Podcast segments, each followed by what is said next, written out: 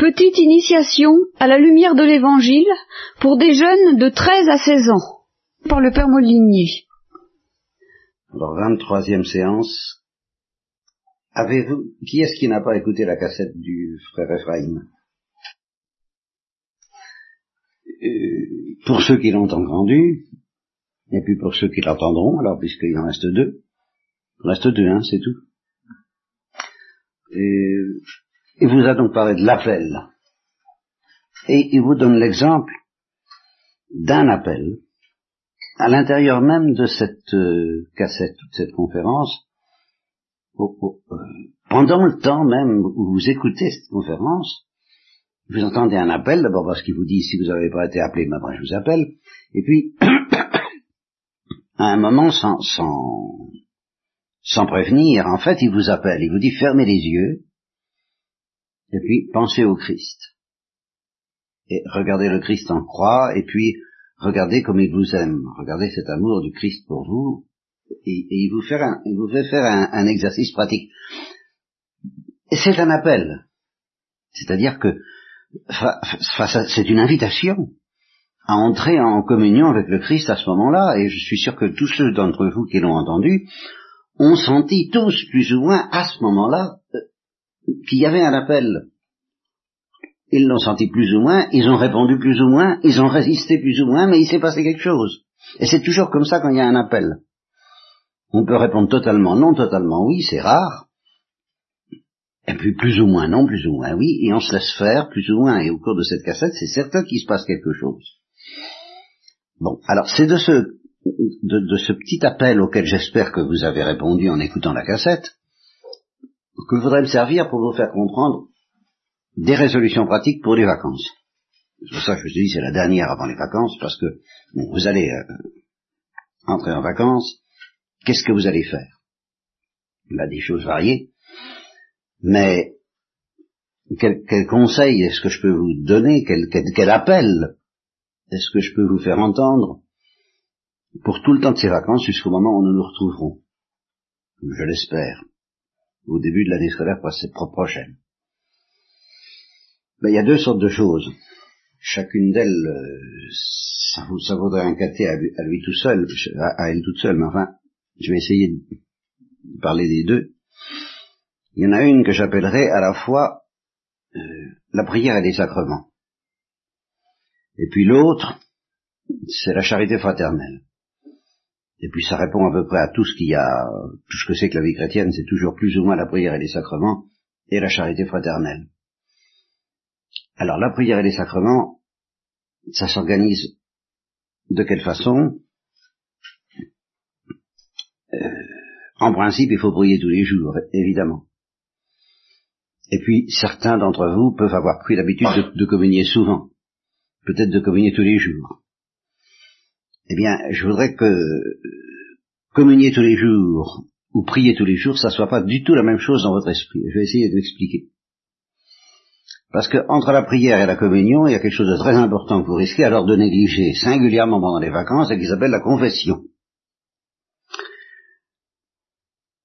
Alors, euh, c'est ça que je dis, je voudrais vous expliquer comment ça s'organise. Même si vous communiez tous les jours, et que vous vous confessez, mettons, une fois par mois, ou quand c'est nécessaire. Donc un peu plus ou un peu moins. Peut-être, j'en sais rien.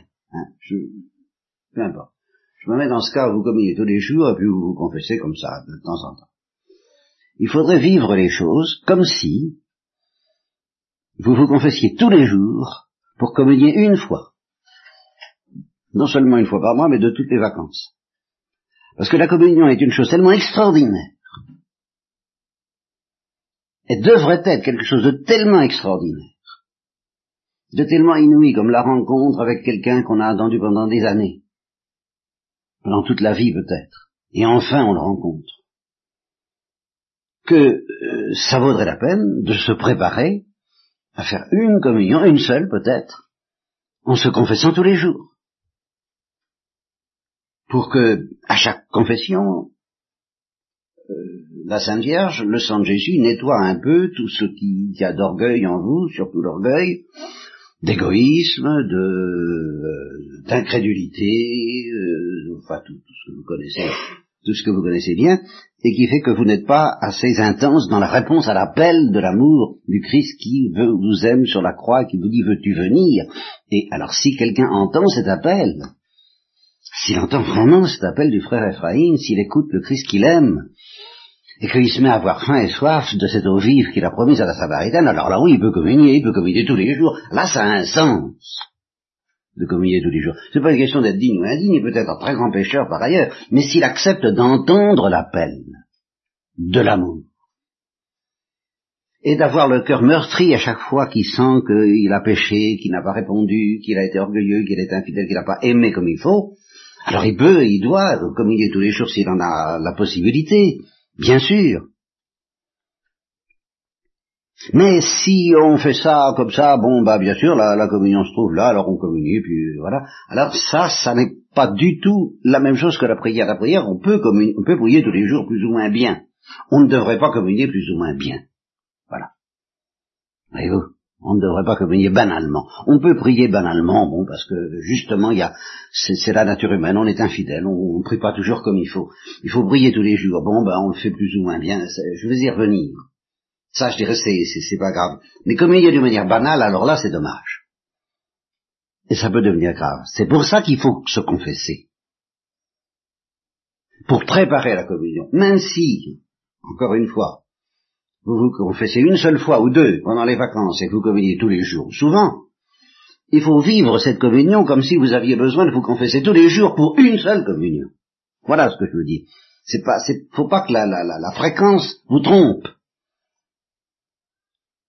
C'est pas la, la, la, la, communion qui est une chose banale parce que quotidienne, et puis qu'à la confession qui c'est une chose extraordinaire parce que de temps en temps, il vous prend fantaisie d'être humble de dire ah tiens je vais tout de même faire un effort allons oh c'est la barbe alors c'est cet événement exceptionnel et embêtant et alors c'est vraiment ça c'est l'événement c'est la confession.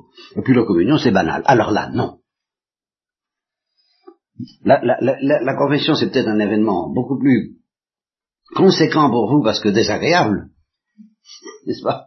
Parce que ça, suppose des efforts euh, beaucoup plus, faut parler, faut réfléchir, faut s'humilier, enfin tout ça c'est embêtant quoi. Prendre des résolutions, euh, c'est très désagréable. Alors le moins souvent possible, la nature est comme ça, c'est normal.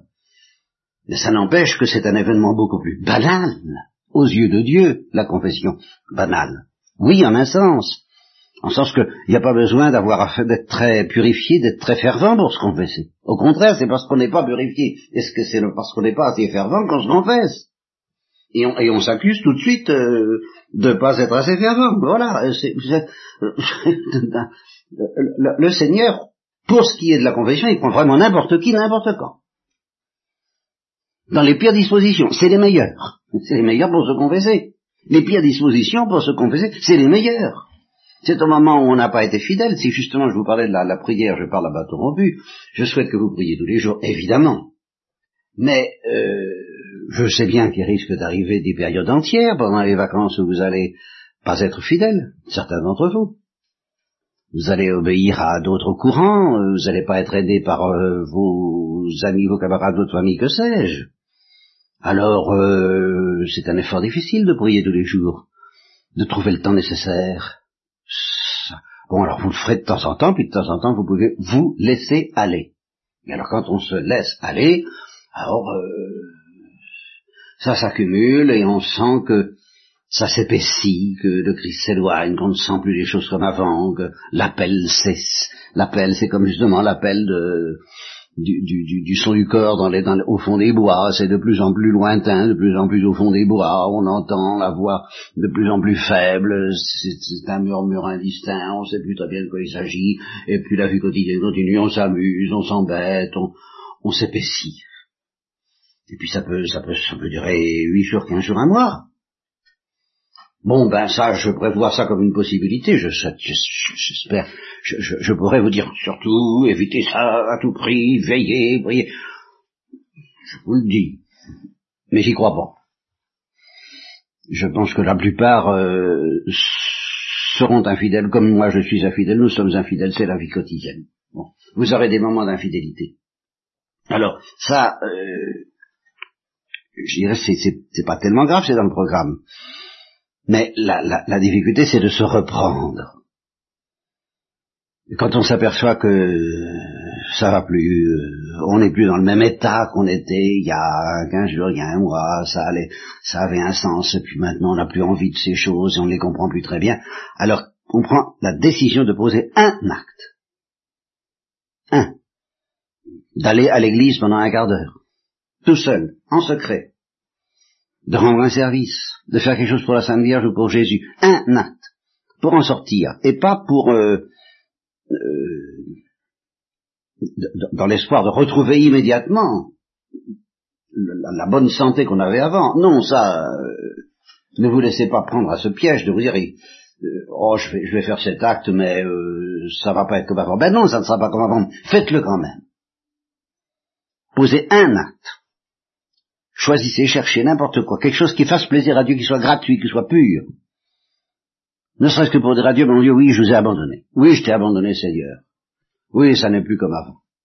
Oui, je te demande pardon. Et alors, si vous pouvez incarner ça dans une confession, oh ben alors là, voilà, la confession prend tout son sens. Et la communion qui est préparée par cette attitude-là, elle est bonne.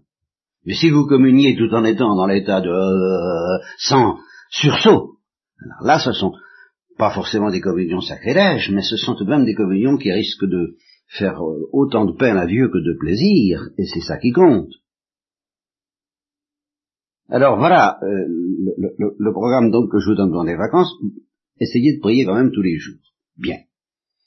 Et prier, ça veut dire d'abord se mettre en présence du Christ. C'est répondre à l'appel du frère Ephraim.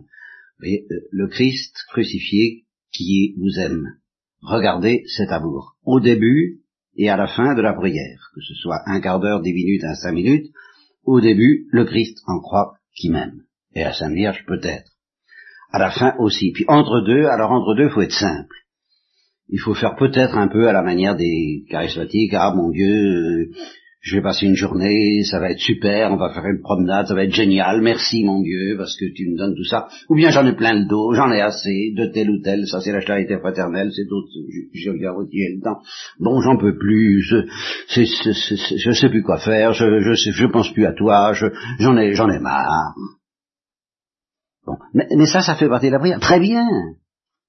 Ce que, ce que vous diriez à un ami ou, à un prêtre, si vous pouviez le voir, ou à moi si j'étais par là, mais dites-le lui. Vous dites-le lui à la Sainte Vierge ou au Christ. Ça, ça fait, ça c'est de la prière. Mais entre deux contemplations rapides de Jésus crucifié qui vous aime. Bon. Alors, si vous faites ça tous les jours, alors là, très bien. Très bien. De temps en temps, vous vous confesserez. Forcément. La, prière même alimentera et préparera la confession, car la bonne confession, c'est celle qui est préparée par la prière, comme la bonne communion, c'est celle qui est préparée par la confession. Même si la communion est fréquente et la confession rare, je vous répète que c'est la confession qui prépare la communion. Et c'est la prière qui prépare la confession. Alors vous priez, et ainsi vous vous confesserez bien. Mais je suppose que, bon, vous pouvez vous laisser aller. Alors là, il y a un moment difficile. Là, il y a un moment critique. On peut commencer à vous apercevoir que ça va plus, que c'est plus ça. Voilà, c'est plus ça. Alors là, le démon essaie de vous maintenir dans un certain découragement. Euh, tout ce que tu vas faire n'a aucune valeur, c'est pas la peine, euh, et, de vous détourner de cet acte salutaire, de ce tout petit acte très simple, le tout petit oui que vous allez donner à un tout petit quelque chose, par lequel vous allez dire oui, mon Dieu, pardon, je t'ai tout, tout refusé depuis quinze jours, mais je te donne ça. Ça dure une minute, ça dure cinq minutes, ça dure un quart d'heure, j'en sais mais je te donne ça. Et là, il répondra. Et il vous sortira de la mouise à chaque fois. Voilà pour la prière. Voilà pour la confession. Voilà pour la communion. La charité fraternelle, ah bah c'est simple, c'est qu'il y a deux sortes de gens à aimer. Et il faut oublier ni les uns ni les autres. ça, c'est difficile. D'abord, les malheureux. Bon, bah, les malheureux, il y en a d'entre vous qui s'occupent d'handicapés, qui, qui, ont des relations avec eux. Bon, alors il y a les handicapés officiels, c'est clair. Et puis il y en a qui ne sont pas des handicapés officiels, ce sont ceux qui dans un groupe sont les moins rigolos, quoi, les, ceux, que tout le monde a plein le dos, tout le monde les supporte, euh, bon, et, au fond ils sont malheureux. Alors ceux-là, il faudrait essayer, là encore, de même que vous donnez un peu de temps à la prière, ben donnez un peu de temps aux malheureux, un peu de temps et beaucoup d'amour, un peu de temps et beaucoup d'amour à Jésus dans la prière, un peu de temps et beaucoup d'amour aux malheureux,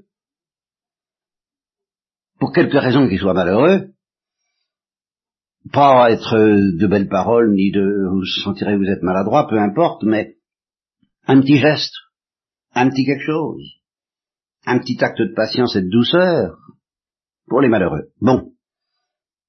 Alors faut pas que donc le prochain avec qui vous vivez vous fasse oublier les malheureux. Il y, a, il y a des milliards de malheureux sur la terre. Mais il y en a deux ou trois peut-être qui vous seront confiés, qui vous seront donnés au cours des vacances, que vous rencontrerez au cours des vacances. C'est Jésus-Christ. C'est la Sainte Vierge. Ce que vous ferez à chacun d'eux, c'est à Jésus que vous l'aurez fait. Ne l'oubliez pas.